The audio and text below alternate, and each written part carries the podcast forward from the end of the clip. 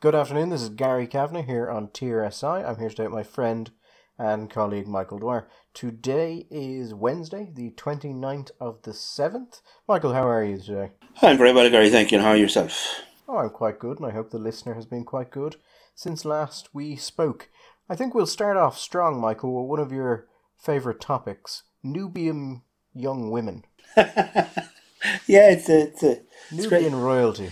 Nubian, well, it's, it's it's two passions of mine: Nubian royalty and Victorian bra, Victorian French bronze casting, dressed in silk and restrained by uh, metal. Uh, the Shelbourne Hotel, which the readers may be aware of, Dublin's iconic luxury hotel, built in 1824. In 1867, to adorn the exterior, they had uh, French master casters produce four statues, which uh, anybody who's been anybody who's seen will know them well. There are two figures uh, who are which are princesses in the middle, and then on either side flanked by two figures who are their handmaids, who, who are also who happen to be who are also slaves, which is indicated by on their ankles. By the way, the ankles caused quite a scandal at the time because all four figures have bare visible ankles, which was considered to be quite outre, quite louche at the time. Anyway, the two uh, young girls, the sort of pre-adolescent girls, have these gilt uh, manacles on their legs which I think some people didn't think were manacles at all. Thought they were. I, did, I didn't decorative. think they were manacles. I've never looked at it terribly closely, but I assumed it was sort of a a decorative uh, ankle bracelet kind of affair.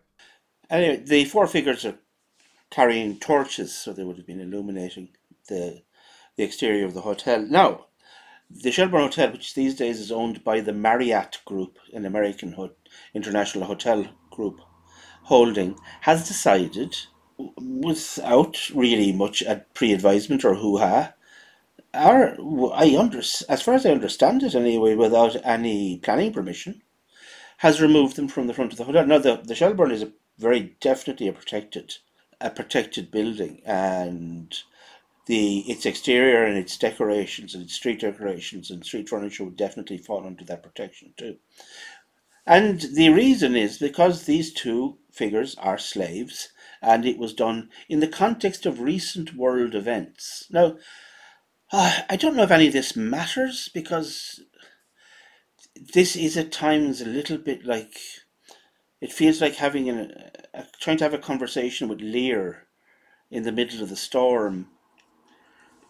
The figures are Egyptian was which was very much the fashion of the time. The two central figures are Nubian princesses, which you adv- which you adverted to, Gary, which would and they are wearing for pharaonic royal headdresses, which means that they are figures from what would be the twenty fifth dynasty, which was the dynasty which went was when the uh, kingdom to the south of Egypt, the kingdom of Kush, the Kushites, invaded Egypt, conquered Egypt, and for around a hundred years, around a century or so, ruled as pharaohs. So this the, the uh, in great debates that have happened at different times about the ethnicity or the race of various dynasties, would fair, you can be fairly sure, I think, that the, the, the Kushites that were at the pharaohs at that time, the 25th dynasty, were in black were black Africans. So there are these two princesses, and these two princesses have two slave girls who are also uh, black Africans. Now, they're not caricatures, they're in no sense grotesque. There are the beautiful bronzes. The figures themselves, they're very, they're pretty little girls. In no sense, uh, there's, nothing uh, low or deforming or degrading or devaluing about their expression in art or their artistic uh, representation. But simply the fact that Figures representing a time which is more than two and a half thousand years ago, war slaves has be, is considered to be too sensitive. It's a question. Oh, no, it's you know that you know that, that old thing in comedy when you know you, people make make a joke about something, and it's considered to be intense. People, Oh, I'm sorry. Is it too soon? Apparently, it is too soon. To do, this is like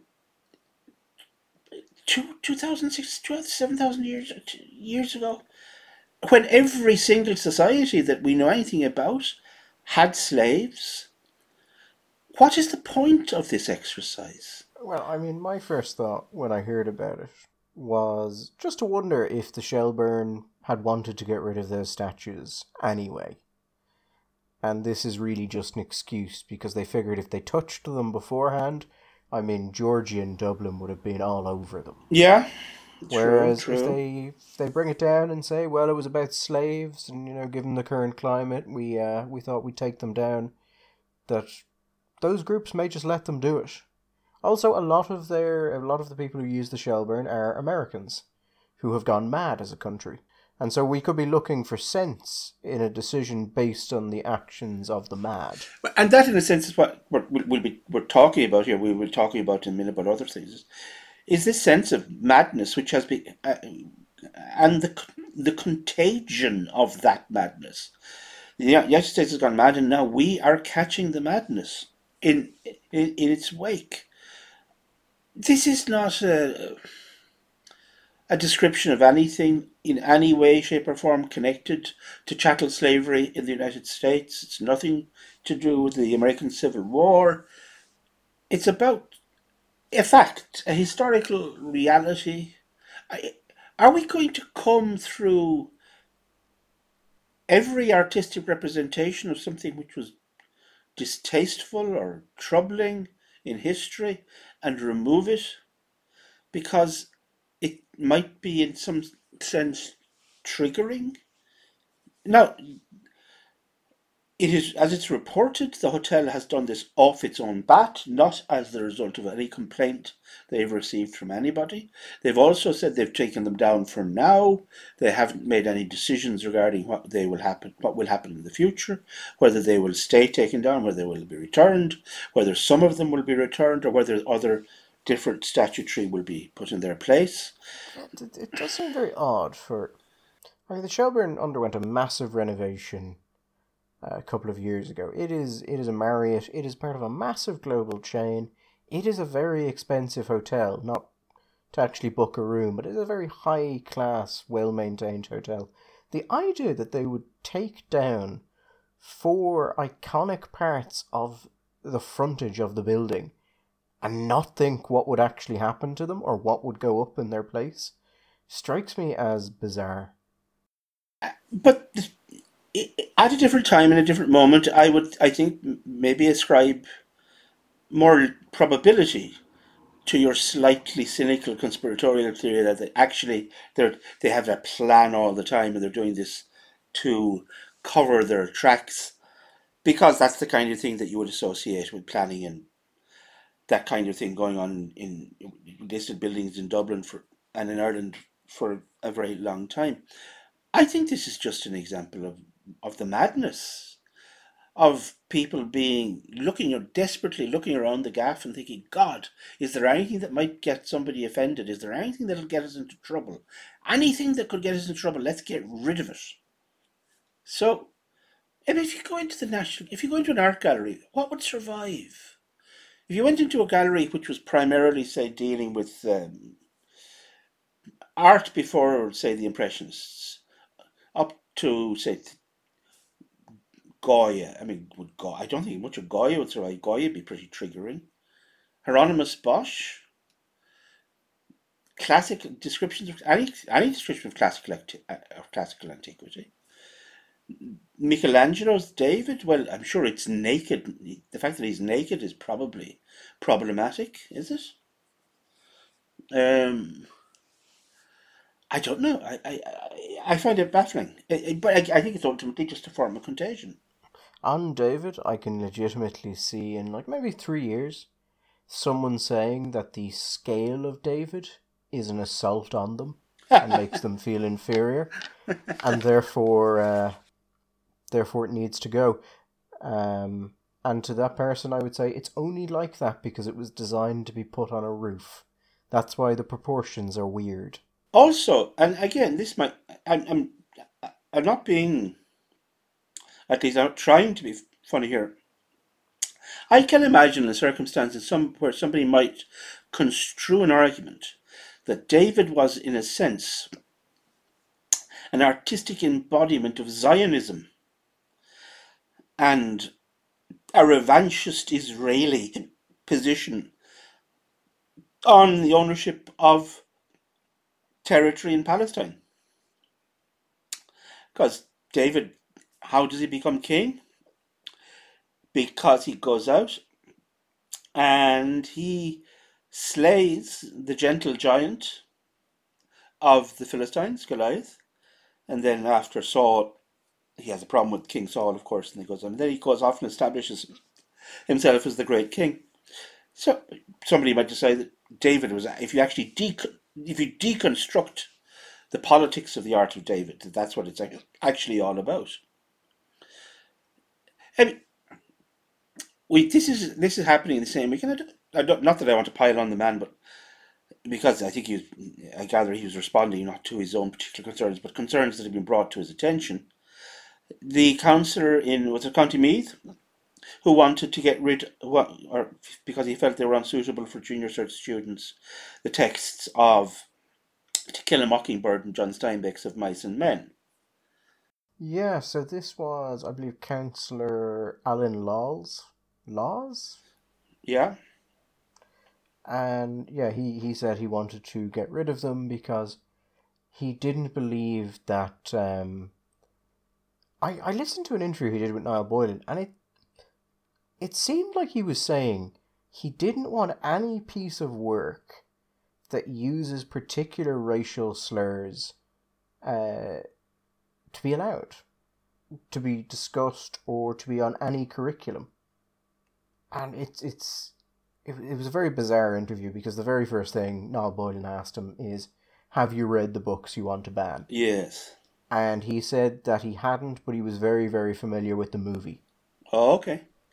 Um, Which- on if you're calling for the banning of books and your very first line is I haven't but I've seen the movie adaptation that's not a like that's not a sign that says I am a serious person with considered views. and you know, Gary, neither of them are books which are exceptionally long or indeed difficult with many hard words. Neither of them are books which support racism. No, no, I think that's fair. That's fair. They're also beautiful. I don't know if that's important. They are beautiful human stories of pain and suffering and family and love and triumph and failure and stuff like that and human life and human existence and beautifully beautifully written but maybe that doesn't matter anymore. Maybe that's the kind of a white privileged bourgeois defense of systemic racism. And i'm using that. I'm sure that somebody will say that to me if i found the right person. I mean, the interesting thing was he um, the motion he proposed that Meath County Council i- says Meath County Council calls on the Department of Education to remove all literature from the school curriculum that casually and repeatedly uses offensive racial language, such as To Kill a Mockingbird and Of Mice and Men, which have no place in today's curriculum. Now, even just on a factual level, Of Mice and Men, okay, may, because it's I think if there's a racial slur in mice in of mice and men, I don't remember it, but I I can guess which character it would be directed towards. But that might be done casually. To Kill a Mockingbird does not use racial slurs casually. not casually no i mean they're used in the context of they're they're they're used in the mouths of people who would have used them and, to, to make a point to make the point that, that these are those people Yeah, which I mean, To Kill a Mockingbird is largely about racism, where of mice and men, racism is happy. It, it's in the culture around them, but it's not the key point of the story. God no. But I mean, Tom Sawyer, Huck Finn, the N word, as we call it, is used regularly in those. Uh, either are we going to bowdlerize these texts to tidy them up and clean them up, or, or are we just going to take the texts off off the shelves? Dostoevsky, I'm fairly sure, has language which would could be construed as anti-Semitic. Here's the thing. I don't doubt that Councillor Laws has good intentions here. Even if he's never read the book, I think what he says is look, people in the community, uh, minority people came to him and said that after those books were read, their children had suffered racial abuse in the classes and that the books made them uncomfortable. And he moved forward on that basis. So I can, I can under, I don't think he has any bad intentions here, and I don't think he's just randomly calling for the burning of books. But at the same time, it's quite a thing to ask for.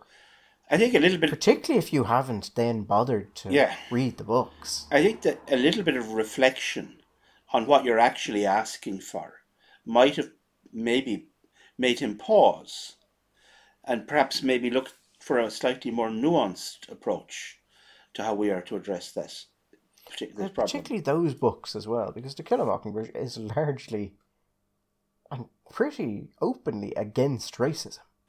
Yes, it is. I mean, now you could. which a casual reading of the book would reveal. So to pick that as an example of a book you want banned sort of indicates that you either have no idea what you're talking about or just anything. Anything that mentions race is done. Regardless of if it's positive, if it's negative, of what it is. And then he was saying about children not being able to understand the books and that it should be read for later. And then it turns out he hasn't read the books and he doesn't understand them. yeah, yeah, it's it's it's a problem. I I'm just thinking off the God. Well, famously, uh, Agatha Christie wrote a a book which was made into a, a movie more than once. The title of which had to be changed at twice at least. I was wondering. I was wondering if you were going to say the title of that book, but I figured there was it wasn't going to happen. Ten Little Indians, uh, which it was, I, Oh yes, which I think the the renamed book. which was the was the second uh, title, and but that had to be changed too because that was uh, again perceived to be um, offensive. I mean, it was a when I was a child, there was eeny meeny miny mo had language in it which nowadays would be considered to be, and I think understandably and correctly considered to be inappropriate to use and. Uh, but when we used it, actually, I, I, I never, I never associated it with anything. It was just a word in it that meant to work with the rhyme. But I don't think this particular man was looking for something, as you say, like a burning of the libraries. The problem is that the the response, which is one which is consonant with and coherent with the opinions of people who are trying to burn the libraries. I, not to over the pudding, but I was I was recently watched a couple of documentaries about the uh, trials, the uh, for uh, crimes against humanity uh, and in Cambodia, and describing the ideology of the of the of the Khmer Rouge and their desire to return to year zero, to strip everything down, to return to this pure agrarian state, this Rousseauian state of nature where we could all begin again and we would all be free and fresh, and also mixed in with fairly virulent Khmer nationalism, which made for a fairly toxic pot when you threw in a Mao culture, a Mao, a Maoist cultural revolutionary impulse on top of it all. How far do you have to go from one point to another to get there? Where, where, there is no. Once you accept the premises of these things, there is no stopping point. There is no breaking point. We this is just a sim, a plain attack on the very notion of history. That it's almost irrelevant what is actually happening today, and to and to actually ask the question, but what is the reality today, is dismissed. No, no. First of all, we must remediate all of the sins of the past. All of the sins and all the wickednesses of the past must be remediated. In the present context, in the present conversation, the one that is happening in the United States and is beginning to happen over the Western world, that conversation, the bad guys in it tend to be people from Europe representing whiteness. Did you see that thing about the uh, in the museum in, in, in, in the United States where they, they had an exhibition, and, and part of the exhibition was talking about these things that we had to escape, which these badges, which were badges of whiteness. Oh, I did, Michael. But it wasn't just a. Uh, it wasn't just a museum. In what sense? I believe it was the uh, Smithsonian. It- well, yes, it was a very, very, yeah, indeed, it's sort of, the, So not not just a not, it wasn't like, the museum. it wasn't the Museum of Dolls in Toledo, no, it was the, the I, museum. they, yeah, they, I, I'll see if I can find it and put it in the link for this podcast uh, for the listener. But it basically said all of these things are uh, these are white traits, and I uh, I would not. I read it and I thought, if I was reading this and I was a person of color, if I was Hispanic or Asian or uh, African American or whatever, I would be incredibly insulted. Oh yeah, the the Smithsonian thinks that the ability to work hard, or ob- an objective, rational, linear thinking, purely the purview of the white race. Do you know, uh, there were all the ones about rationality and de- delayed gratification, all those things, all these, that was fine, yeah, they, they were bad. But the one that stuck out to me was politeness. One of them was listed was politeness. Because, of course, the Chinese, and the Japanese, and the Indians are famously lo- let it all hang out, aren't they? But they have no sense of propriety or formality or ritual or caste or hierarchy, pol- politeness. It, it means nothing. Nothing across the continent of Asia. That's, eh, for God's sake. I wa- it was a massive, it was a fantastic document because there's also stuff like uh, part of white culture is steak and potatoes, bland is best. And it just went from really minor things to like, I mean, you could respond to the fact that for the last number of years, the most popular food of the United Kingdom is uh, is chicken tikka, or is it bought? It's it's a, a curry anyway. Some kind of an Indian curry is the national dish, the most popular dish of of people in the United Kingdom. But that's probably cultural appropriation, and therefore also to be disapproved of. yeah, so aspects and assumptions of whiteness and white culture in the United States was what the thing was called. And it contained things like uh, hard work is the key to success. Yeah. I mean, I saw I saw a video the other day, and it was uh, was, it was I think it was called something like woke v racist, and it was just like, well, I don't think people should mix with people outside of their own race. I don't think that either. yeah, I saw that. Yeah, it were you've you've two guys, as it were, two very similar looking white guys, and one of them is one of them is woke, and one of them like is a KKK racist. The woke guy going, well, you know, I, I think that uh, white people can never get rid of their racism, and the racist going, right, because there was a guy we had that we kicked out of the lodge because we thought he was, you know, he was, he was kind of lagging. But if you're saying that was just a mistake and he still is, then we we've got to let him back in. and then the end is just um, the only thing we disagree on is the Jews, and the guy goes. Well, you know, I don't, I don't really think of them as white, and the racist just goes, I don't either. Yeah, I mean, another thing that's become quite a, a hot button issue at the moment in the United States is the issue, obviously, after the the the the, the, the, death of Mr. Floyd, and the various protests about uh, police violence has been the, the the idea of defunding the police. Now, I don't know how many deaths have been associated with the guards and citizens in the last ten years. Not that many, anyway.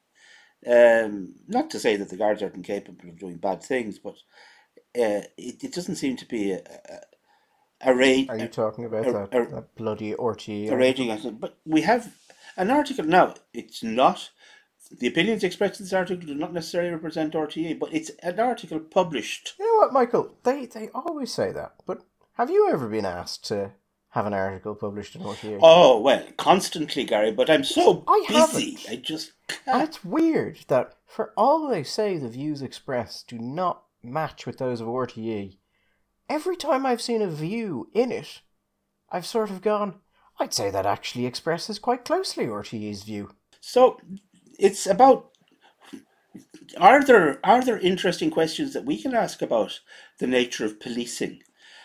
And lo and behold, they pull out of their hat because these the two individuals are academics in UCC, in both in the Department of Criminology, but at sociology also. Sociology described by the late professor of modern history, Dr. Corish, as modern day witchcraft, and I'm just leaving that there without comment.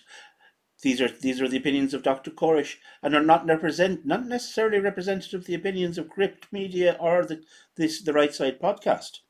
Have they pulled out of the hat a man called Foucault? Now, Gary, not everybody listening to this necessarily know who Michel Foucault was. No, we should do this on webcam so they could see the spittle beginning to form at the corner of your mouth. No, I, will tell you what. To, to be fair, Foucault could write in well in French, and not that I read him in French, but that was comprehensible. I mean, he wasn't like his great uh, his great enemy, uh, the French philosopher Derrida, who, along with a whole bunch of his other other French philosophers, wrote in a manner which was much like reading hieroglyphics. Uh, and I would say a man who could a man who couldn't read an alphabet trying to read hieroglyphics. But Foucault, as an he had a particular analysis of things like madness, criminality, whatever, which I would say most historians, if not sociologists, would say they simply he got the history wrong, he got the chronology wrong, but they finish up with leaving aside that he is an important figure in French critical thinking, and uh, he fi- they finish up the article, which is, uh, as I said, a discussion on what lessons we can possibly learn from the the role of uh, the the nature of our policing system, and this and they they finish up with this paragraph, and I, it bears reading. To return to Foucault, could we imagine a vision of justice that does not include punishment, but rather the elimination of the conditions that give rise to the injustice in the first place? To which I would I would have to say yes, we absolutely can, Michael. Well, however, Gary, you uh, then I will credit you with more imagination than me. Well, I mean, Michael, this is I can't. I can imagine I can imagine many things, like a three legged dog. I can imagine a three legged dog, but I can't imagine a four sided triangle. And to me, this is a four sided triangle. This is this is the Sugar Rock Candy Mountain. Yeah, I, I, I. It's not a good sign if you get to the end of a policy piece and someone goes, "Can you imagine that?" Because, okay, let's say I can. Would it fucking work? Like, I could imagine the Soviet Union was a land of peace and love, overseen by a very friendly father figure. It wasn't. Though, well, no. and it couldn't have been. It's funny you should mention the Soviet Union. You and I, Gary, are both aware of somebody who was tweeting and some months ago on Twitter in response to somebody criticizing the Soviet Union and and mentioning silly things about gulags and things. It said actually, the Soviet Union's criminal justice system was extremely uh, liberal and uh, compassionate because it was based on oh, yeah. the notion of rehabilitation. And yeah, I remember. If I... you hadn't been re-educated and rehabilitated within a certain period of time, they simply let you out because you were you were obviously not capable of being rehabilitated. I was reading, let's say, the Gulag Archipelago. Yeah. I, I remember being blown away by the humanity of the Soviet system. And all the guys who were being let out because they, they were deemed not fit for rehabilitation. I mean, to be honest, I can see the Gulag system letting some people out. The only problem is, I don't think they would have given you provisions, and I think they would have just pointed in a direction and went, "Well, Moscow is that way." Uh, they might have done um, if they were in the, if they were in a bit of a, a bit of a mood for a lark and a bit of a joke. Yeah, you are 10 time zones away from it. Enjoy your walk. Most of the time, they took you out and put a small caliber pistol behind your ear, shot you, and then sent your family a bill for the price of a bullet. So I, the, the notion of it as being a wonderfully compassionate rehabilitation system seems to me to fall a bit. But, but lads, come on. When you read this, did did you not hear in the distance John Lennon singing this was basically just this was an article which was two sociologists basically stringing out something which is the John Lennon's Imag- Imagine, which the world's most annoying song. It's it's probably the worst song ever written. I mean, everything from the headline of this is police abolition relevant to Ireland to the explanation. Protests in the US have seen repeated calls for abolishing and defunding the police, something which may have relevance beyond that question. It has this tendency that I fucking hate with academics, particularly academics of this type, where they won't just say, I think this, I think we should get rid of prisons. And you know when they, they position it as a I'm just asking the question and you read through it and go, No, you're not. You you you have an answer you want people to come to. You are very clearly biased. Just say it. And it'll be a lot easier for everyone. And I would at least respect the fact you said, I think prisons should be shut. No, it... But it's, it's instead it's just spiel after spiel where they can then go, Well, I didn't say that. I just said, you know, other people said that. And and therefore they're not my views. You can't complain to me about them. To which I think I would say, fuck off. And just keep fucking off until you can fuck off no more and then go into the sea. All this is just lots of sauce covering bad meat because they know the bad meat under this is their core theory and core belief, which goes back to Foucault, both about cr- criminality and mental illness. And the reason I'm bringing this up because they succeeded uh, disastrously in one case. Yeah, Foucault's application to the closing of mental asylums. Because Foucault believes that ultimately madness is not as madness as we understand it. Madness is rather it's all is, is a rational response to to this to the to the nature of the oppressive power systems and structures in which people have to live. In the same way as crime, as we understand it, is simply the rea- is the the inevitable response of certain people to the lived systematic, systemic injustice which they experience in their lives through the, the domination of the oppressive power structures that surround them. So they got an opportunity, and this is what this is why these people are genuinely dangerous, is because in the absence of anything which like what you might call evidence-based medicine, but rather simply on a religious ideological belief which sprang from pure theory. They closed down mental hospitals all over the world, particularly in West. This happened particularly in Western Europe. I saw the results, and anybody who's ever travelled in, not anymore because policies have been to rolled back, but also most of the people are now dead. You saw the results of what happened in the 60s and 70s when the mental hospitals were just closed. And there were people, there were certainly I don't doubt, Gary, there were people in mental hospitals who should never have been there. In Ireland, there was a constant scandal about the kinds of people who were put into mental hospitals for moral failures, or very often people with maybe mild intellectual disabilities, or people who just simply excess. They were a problem the farm, they were claiming on the land. You got the doctor to sign off, and in they went, and suddenly that was granted. I don't doubt that. Horrible things happened. But you also had a situation where people who either had no family or who had family who had no desire to have any contact with them, who had been in institutions for years, people who had serious psychiatric conditions, perhaps people suffering from bipolar condition, people with schizophrenia, people who needed help and medication, were just thrown out into the streets. People with lots of talk about care in the community, but care in the community, Gary, you know and I know, is a great idea and we should do it, but it's very expensive and it's very intensive.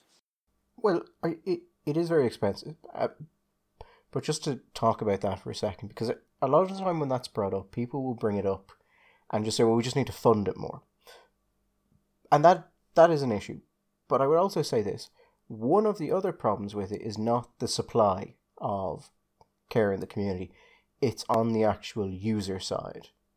If you're dealing with people with severe mental or behavioral issues, and you take them outside of institutionalized or controlled environments, put them into the general environment, and then require them to adhere to a particular program, it is immensely difficult to get compliance. Yes.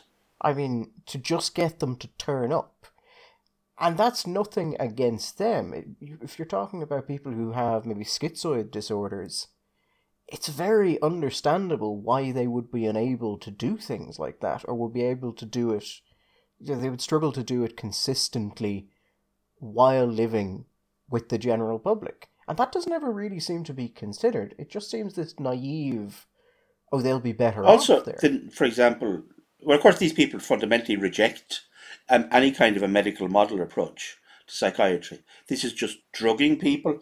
The reality is that the their ideological beliefs are that if you liberate people from the power structures, then they will be better. They will be healed simply by the this cathartic act of liberation. But have you ever have you ever dealt with someone with a, a severe schizoid disorder? I have, I have, and I'll tell you one of the problems, and it, it, it's heartbreaking. I mean, it's, mental illness, the the actual pain of somebody. Like for example, one of the things, that- it's a bit pissy of me, I know, but you know when people talk about OCD, Mm. oh, I'm a bit OCD. It's it's like having known people who have suffered from OCD. It's like a constant grinding pain to try and control, to try and hide it, to try and keep in control. It's not something you're proud of. It's not something you show off. It's oh God, look at me. I'm constantly cleaning. I'm always. It's it's it's a really horrible thing. And one of the things people who have schizoid disorder, schizophrenia, is that the drugs that they have to take, with their being they're they're being compliant is that's a horrible word in a way with their medication. It makes it makes them feel awful, Gary. Eh, and very often, it feels like there's uh, uh, uh a, a, a phrase often used like they're swimming through sludge, trying to through this syrup. Their experience of reality is is like through a fog or through a, a, a fogged up glass. Everything is dull and difficult. You know, it's very understandable you don't want to feel like that, and that after a while you may feel, I, ju- I just don't, I can't do this, and without the supports that you have in a, in a, in a residential situation, you know, it gets very hard to make sure that people take it. OCD is actually an odd one because the public perception of it is so different than the actual experience of it. It's it's based largely on what you see. People with OCD being, well, depending on, on what their how they handle it, they can be really anal about certain things. But it is fundamentally about anxiety and intrusive thoughts and ways of managing that. Yeah. And it is deeply uncomfortable to live with, and a lot of those people have a very low standard of living simply because it's it's incredibly hard to deal with severe OCD. Same with Tourette's syndrome, it's mostly seen as sort of a joking matter. But people with Tourette's syndrome are not do, do not enjoy it. No, it's not. It's not fun. And what happened was, in the back of an ideological disposition, these people just took these took hospitals, emptied them, and threw these people onto the streets. In what was, I have always believed, an act of unspeakable cruelty. Now, I think there are people from that time who look back and they will admit that they made a mistake. And but I've met people who say, "Oh well, it had to be done." Oh well, yes, there were yeah there were certain people there were casualties, but that was inevitable. And for the gro- the global thing, we had to get rid of them. These were these were just prisons for people who were just making different lifestyle choices, whatever. Ultimately, it's a it's a rejection, which isn't an opinion shared by a number of I would say maybe fringe groups, but it's not an unusual position, which is a rejection ultimately of the, the idea of psychiatry. I mean, also th- this this article. uh, One thing that comes to mind is one. It must be terrible to have these views in Ireland, because it's like raging against the machine, except the machine is basically a warm blanket. Yeah. If it's constraining you, it is at the at the lightest end possible. But lines like this, abolitionists acknowledge that everyone in society wants to feel safe, the desire for justice to be served when transgressions happen, and the importance of the common good being promoted by public institution. If you think everyone in society thinks that, you're a fucking lunatic. How so, Gary? Not everyone in society. There is a certain percentage of society that does not care about those things or is openly antagonistic towards that. And we can tell that from a lot of the crime data that an incredibly small percentage of the population is responsible for an astronomical amount of crimes. Yeah, and I think there's there's quite a bit of data which suggests that um, of certain kinds of crimes that are where you just have this hardcore of people repeating them, you're looking at a, a, at, at least a decent number, uh, shall we say, an above the population average number, are sociopaths. But think about it, that was written by a criminologist, Michael. Yeah, it, well, was it a sociologist also? Yeah, okay, fair point. Someone who studied violence and then came to that notion. Also, I mean, it's incredibly just ignorant of human history. Do you think of the grand scope of human history? There's never been a couple of people who were like, you know what? Fuck those public institutions. Yeah, it is. It's a Rousseau. It's like Rousseau is again. I mentioned Pol Pot before, but again, it's a kind of Rousseauian thing, where ultimately the belief is that what we call civilization is actually a manifestation of a disease, and this disease has it's if you, it maybe it's either disease or else it's whatever the word is for something pathogen. It's either a, it's either that or it's a pathogen. It's pathogenic. It causes disease. That it is this. It is. It are the structures of Western civilization that actually make people sick, rather than anything else. It's and make people what we call criminals. And if we can only deconstruct those power structures, we can deconstruct and return to this Rousseauian idea of a man living in a state of nature galumphing around the alpine meadows, it'll all be grand and everybody will be fine and everybody will be healed. I mean, to a certain degree, there is a truth to that, which is fundamentally that law is a construct. Absolutely, yes, sure, of course it is. Law is Yeah, a reaction. If you, if you if you want to get rid of law, yeah, you'll get rid of criminals at the same time. Yeah. That doesn't mean you'll have a better society. It's all. because nature is red in two things. It's also true that laws tend to exist and evolve in response to human behaviors. It reminds me actually of um, there's a philosopher called Max Stirner. Uh, Johann Schmidt is his actual name. He was a contemporary of Marx. He's the founder of individualist anarchism, sometimes called egoism. There's a weird, interesting turning point in history in that Engels got really into his work and thought they could apply it to the communist project. And then Marx saw it, and Marx, being slightly smarter than Engels, realized that no, this was not a runner. But there is that, like, what if that had gone the other way? Also, Marx, Marx is more bourgeois than Engels. Engels is more of a radical. Like, it's Engels that's really the guy pushing feminism and railing against the institution of the nuclear family and the patriarch and all that stuff. Marx is Marx is much more interested in the economics and the relationship and the the alienation and the class thing. Something I've, I always enjoyed. I remember having uh, listening to a a very interesting lecture on the evolution of law and that law evolves in this rather strange and mysterious way along with language. And he said that no law, if you find, if you go back through all the the the ancient texts to the Code of Ham- Hammurabi or whatever it is, or go back into the Old Testament, that when there's a law, it's always in, it's always made in reaction. Nobody ever made a law that was plucked out of the air. And he gave the example, which I was one of the music. He said, uh, "There is a law uh, in I don't know mentioned in Leviticus or, or Deuteronomy or somewhere, which forbids women from getting involved when two men are fighting for jumping into the middle of the fight and twisting the testicles of one of the men. That's a very specific law, isn't it, Gary? And it hmm. seems extraordinarily unlikely that that was somebody who sat down and said, just in case, we better make a law. Rather, you get the sense that this was something that was going on rather too much amongst the people of Israel. And you get this, you get the, the sense, God, those Israeli women, God, they were tough. They were getting involved. Their man was getting on the wrong end of a beating. They weren't going to stand around and look at it. but my point, obviously, yeah, law is, is a construct. But it's a construct in the sense based on or what is perceived to be a, a necessary response to a human to a to a, a human behavior. But that, that I think was on Stirner. Stirner's book, The Ego in Its Own. Worth reading if you're interested in that sort of thing. Um, it's apparently very funny in German, but I read it in English. Yeah, I've But I've heard that before. Yeah, have you? yeah. The, I wouldn't have thought that's a very common sentence. of it, It's funnier in German. there's a there's Thomas Mann, the great German language novelist. I don't think I'm not sure if Mann was actually German. Maybe he was.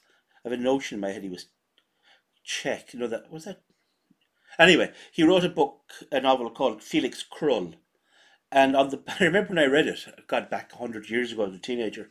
On the blurb on the back, it said that rare thing, uh, tr- the the great German comic novel.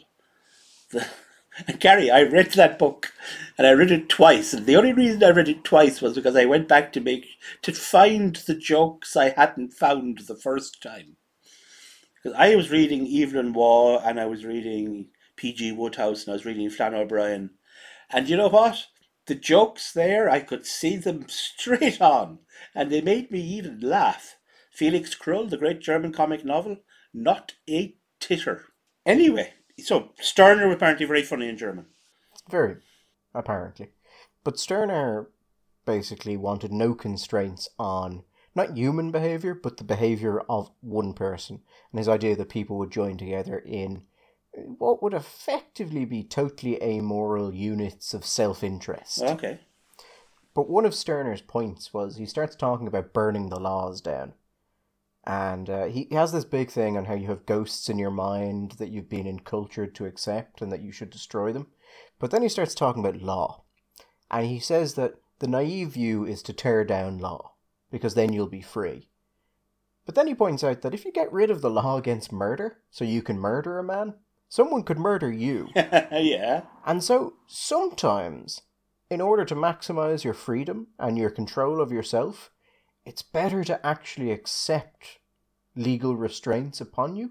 Because, yeah, you could avoid them, or you might even be able to totally undermine them, but you wouldn't make yourself any better off. Yeah, that's But what you should do is get yourself into a position where you can breach the laws with impunity, but keep the laws there to control other people. And I, don't- I just, the article kind of reminded me of that. Just this bizarre, naive view of law and the position of law in society. But it's also naive, isn't it? Bizarre. It's a, it's a. I, naive is a generous word, but we'll say naive view of human nature. Uh, it reminds me, uh, Kropotkin, the Prince Kropotkin, the great Russian nineteenth century anarchist uh, philosopher, said there is. I remember famously, he said there is no such thing as a lazy man. And I remember when I read that, I thought, you know, I'm not sure if you've got around enough, Prince Kropotkin. Now, Kropotkin's point, I think, would have been that there's not there's not just a lazy man. It's only a man who has not been able to discover the thing about which he's sufficiently passionate to make him engaged. Now, there may be a truth to that. I think there probably is a truth to that, but I don't think there's all of the truth to that. And I think it may be possible that in a normal functioning human society, there are indeed lazy men. Yep, and there are also men who you don't want to follow their passion. Oh, absolutely. Um, that is that, that's a great truth. Have you noticed? Which I think we might have talked about this before. The word passion and passionate infests the language these days. It's like nits. Do you know who's very passionate about their work, Who? Michael? Like, absolutely, like, live for it. Serial killers. They are. They are very dedicated. Very dedicated. And they take little mementos of it to remember their work, and they're constantly working out how to be better at it. And I'm, I, I'm, I'm told that the very best are the most passionate of all because they're the ones that don't get caught. Um, I, I, listener may or may not have come across. There's a TV show called Mind Hunters. I was actually, I, well, I don't, I've only seen, I'm not sure I've seen all of it, but the seasons I saw were actually very good. The first, Some great acting. very good acting. The first series, there's two, two seasons. There's a third. To, there's at least one more to come.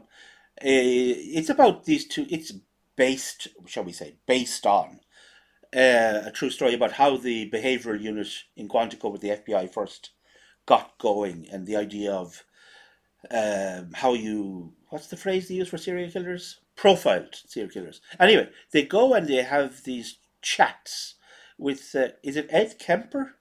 Ed Kemper, yeah. Now the actor playing Kemper is brilliant. He's physically very like him, but his demeanor, where he's affable and nice and funny, and then bang, he's absolutely fucking terrifying. But he t- talks about this sense. He has this sense of his passion for his work and describing his work, his life's work. And you're absolutely right. The, the, the great. Now, we, there are others, and we can go on in the 20th century, who pursued many things with great passion and conviction and intensity and sincerity. And you know, yeah, there's this, this, this wonderful idea that the belief you have in something equates to the goodness of that thing. And somehow is an excuse for being absolutely off the wall, bawling mad wrong about something. Oh, well, they're very passionate about it, you know. Well, go and read a book. We saw recently um, a couple of people become disenchanted with the Green Party and policies of the Green Party, right? And they expressed what the directions they should they would wish to go.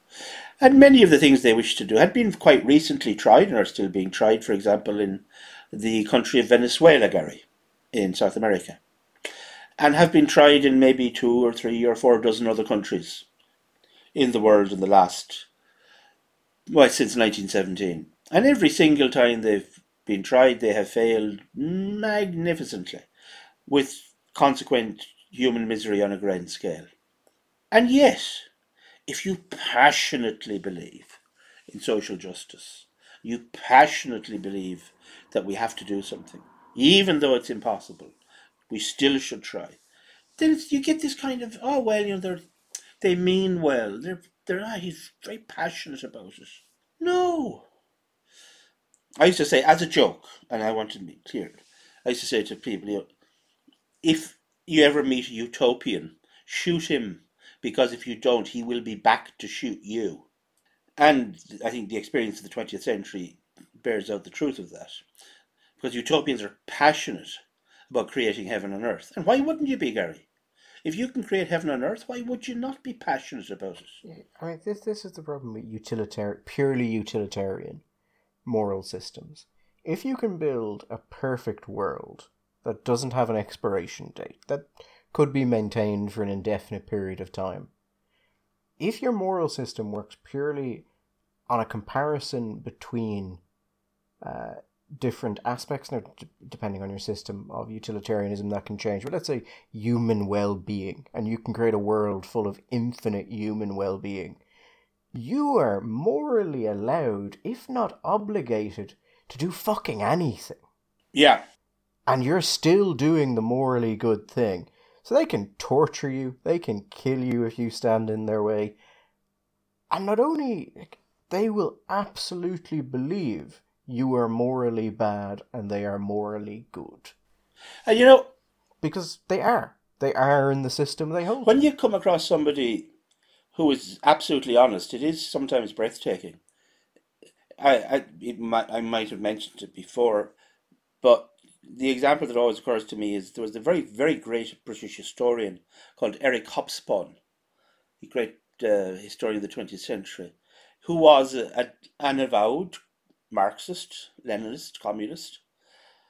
And towards the end of it, he, he was criticized by people like Robert Service that he had never really taken on board the fullness of the crimes of Stalin and Lenin et al., not just in the Soviet Union, but in, in other places where the uh, project had been attempted. And he was asked in an interview, anyway, he said, you know, Professor Sir, Professor Hobsbawm, if another, if the deaths of another 20 million had actually been necessary, but would have guaranteed the pro, the the proletarian paradise, you know, the the, the advent of the, the, the, the withering away of the state and the dictatorship of the, of the proletariat, would that have been acceptable?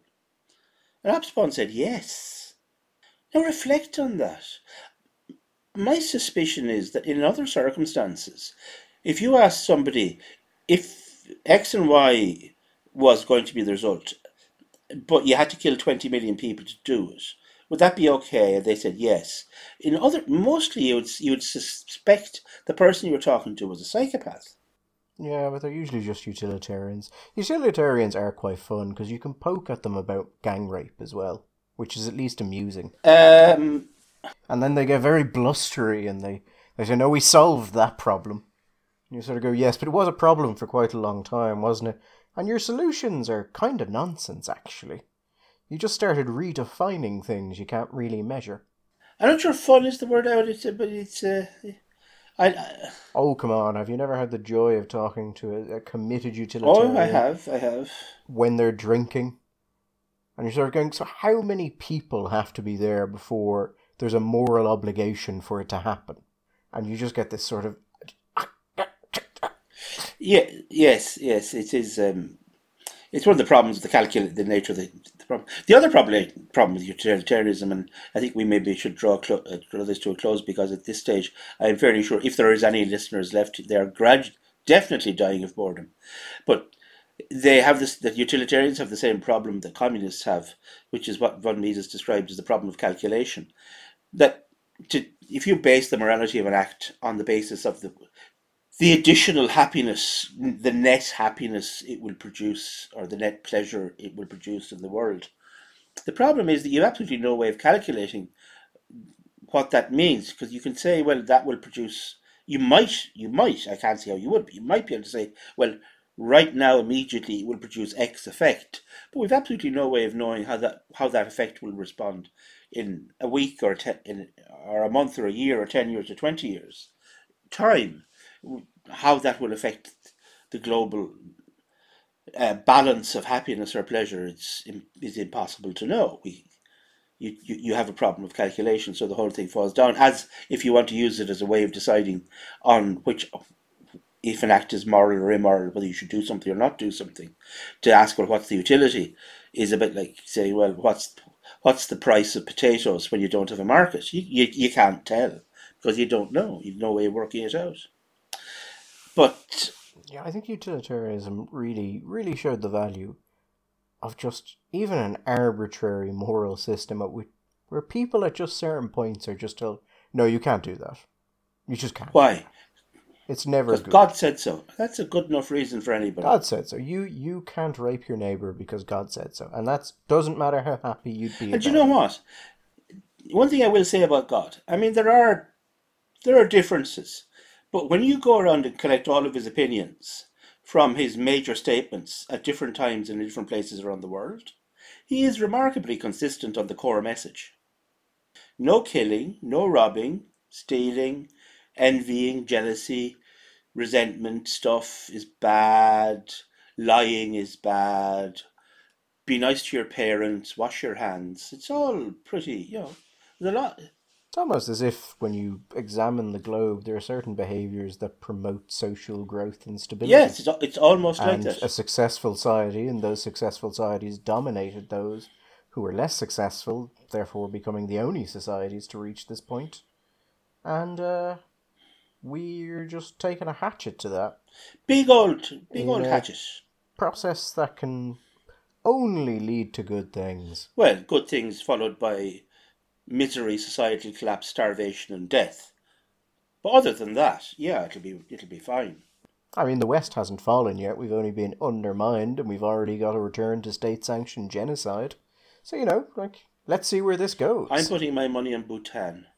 Anyway, I think at the time it's de- it is time to take this podcast out behind the, the shed and put a small caliber bullet in the back of it behind its ear. I think uh, we will be back on Friday, and We will. I think this is one of the podcasts I class as the dark. one of the darks. Yeah.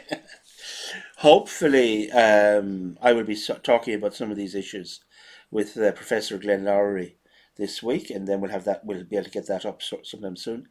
We also, I'll be talking about some of the stuff to Benjamin Boyce, so that'll be good fun. So we've got some good pod, some good interviews coming up. But until then, uh, stay safe, stay well. I will be back on Friday. All the best.